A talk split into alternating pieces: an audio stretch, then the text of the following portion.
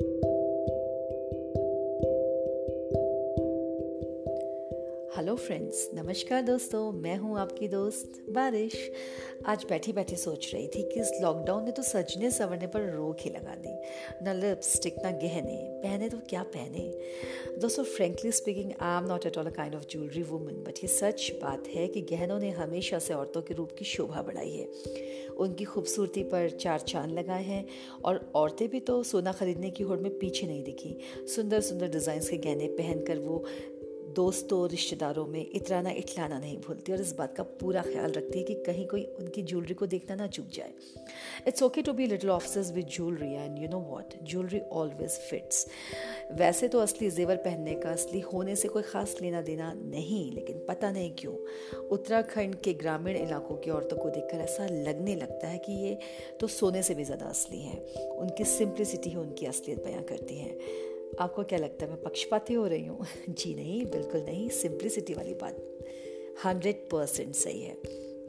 तुम्हारा हुस्न आरइश, तुम्हारी सादगी जेवर।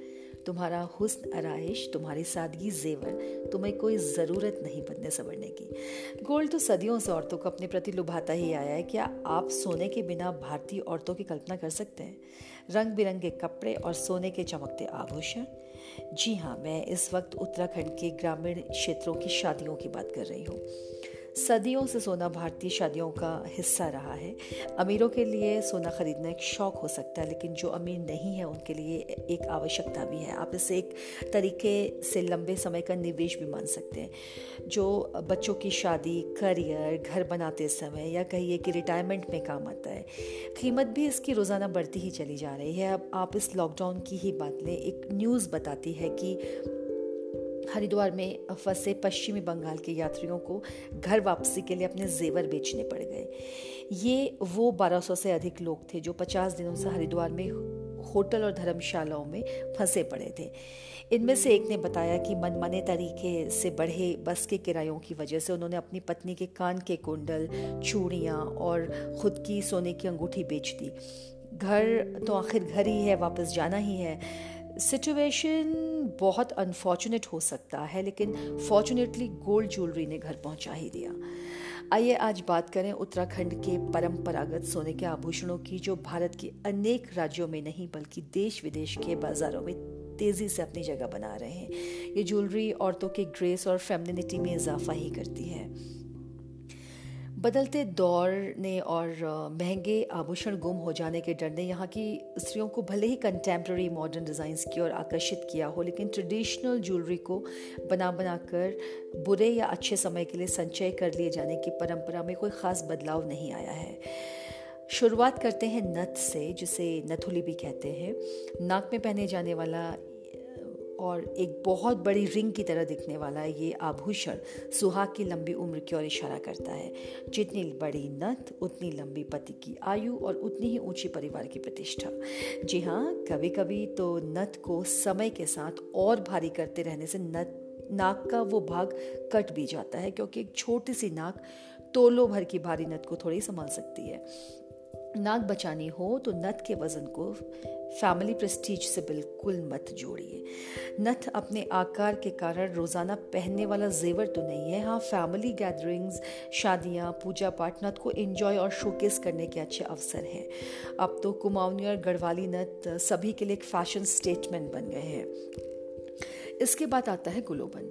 गले में पहने जाने वाला ये आभूषण इस बात के लिए विशेष माना जाता है कि ये लाल या नीले रंग के एक चौड़े फीते के ऊपर सोने के आकर्षक डिज़ाइनर चौकोर टुकड़ों को लगाकर बनाया जाता है।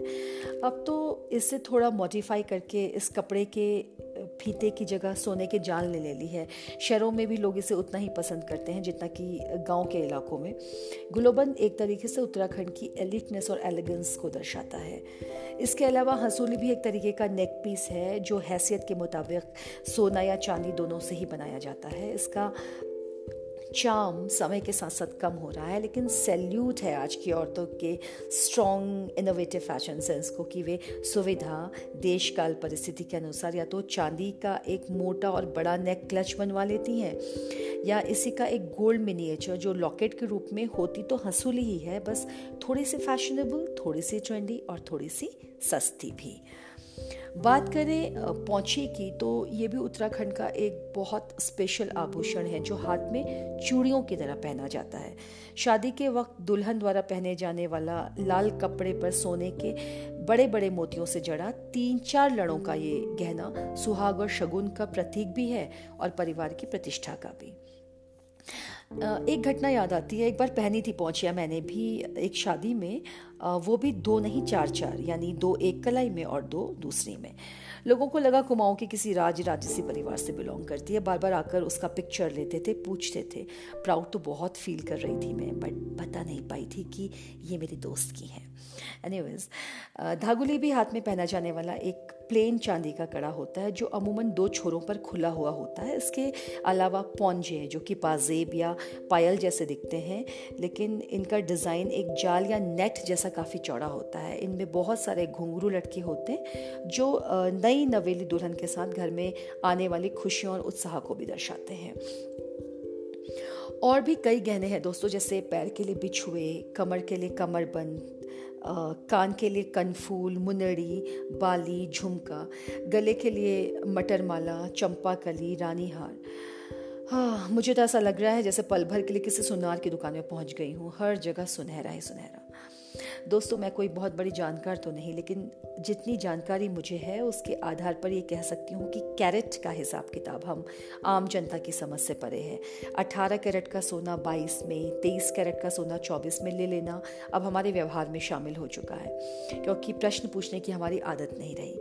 अगर सोना खरीदने जा रहे हैं दोस्तों तो पहले आई यानी इंडियन बुलियन ज्वेलरी एसोसिएशन की website I B J A R A T E S dot com पर जाकर रेट्स पता कर सकते हैं। असली सोना वैसे तो 24 कैरेट ही होता है, लेकिन आप जान लें कि इससे गहने नहीं बन सकते, क्योंकि ये बहुत मुलायम होता है, बहुत फ्लेक्सिबल होता है। जेवर बनाने के लिए 22 कैरेट का है इस्तेमाल किया जाता है, जिसमें इक्यानबे दशमलव छः छः फ़ीसदी सोना खरा होता है। हमेशा हॉलमार्क वाली ज्वेलरी ही खरीदें दोस्तों, क्योंकि दोबारा उसे बेचते समय बिना हॉलमार्क के जेवरों का सही दाम मिलना मुश्किल हो सकता है। एक कैरेट गोल्ड का मतलब होता है एक बटा चौबीस प्रतिशत गोल्ड। यानी यदि आपका जेवर 22 कैरेट का है तो 22 अपॉन 24 मल्टीप्लाई बाय 100 यदि आप कैलकुलेशन के हिसाब से सोना खरीदेंगे तो कभी धोखा नहीं खाएँगे।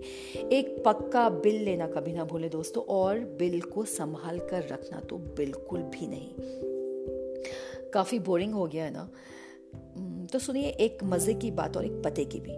खलील जिब्रान कहते हैं कि वह शख्स सबसे ज़्यादा दयनीय है जो अपने सपनों को सोने चांदी तक सीमित कर देता है।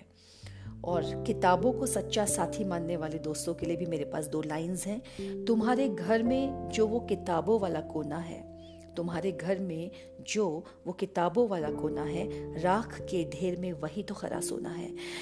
जहाँ तक बात है उत्तराखंड के परंपरागत गहनों की, अपनी बनावट और आकृतियों के कारण ये ना ही एक बार फिर से फ़ैशन ट्रेंड का हिस्सा बन रहे हैं, बल्कि आज की नौजवान पीढ़ी भी इसकी नकलें पहनना बहुत पसंद कर रही हैं। आपसे बातें करते करते ये ख्याल आ रहा है कि मैं भी अब कुछ ना कुछ बना ही लूँ अपने लिए।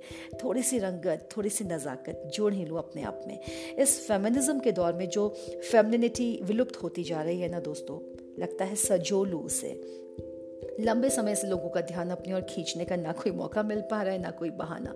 अब गुलोबंद और पोछियाँ पहन के निकलूँगी तो आ, कोई ना कोई देखेगा भी बात भी करेगा और पूछेगा भी कि अरे कहाँ से बनवाई हैं? तो आइए उत्तराखंड बनवा ही लीजिए। अपने मनपसंद के जेवर अपनी जेब के हिसाब से। काफ़ी जचते हैं ये सब पर।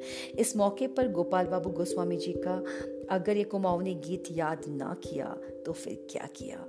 हाय तेरी रुमाला गुलाबी मुखड़ी। हाय तेरी रुमाला, गुलाबी मुखड़ी, के भली रे नख की नथुली।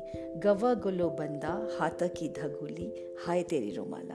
अंत में कहना चाहूँगी दोस्तों, आँख नाक कान खोले रखिए, चौकन्ने रहिए, हर पीली चमकती चीज़ सोना नहीं होती। लेने से पहले ज़रा परख लें कि सोना कितना सोना है। तो विदा लेती हूँ फ्रेंड्स, मुझे सुनिए, मुस्कुराइए, खुश रहिए। मिलती हूँ आपसे अगले वेंसडे कुछ नया लेकर। Till then keep the faith Thank you.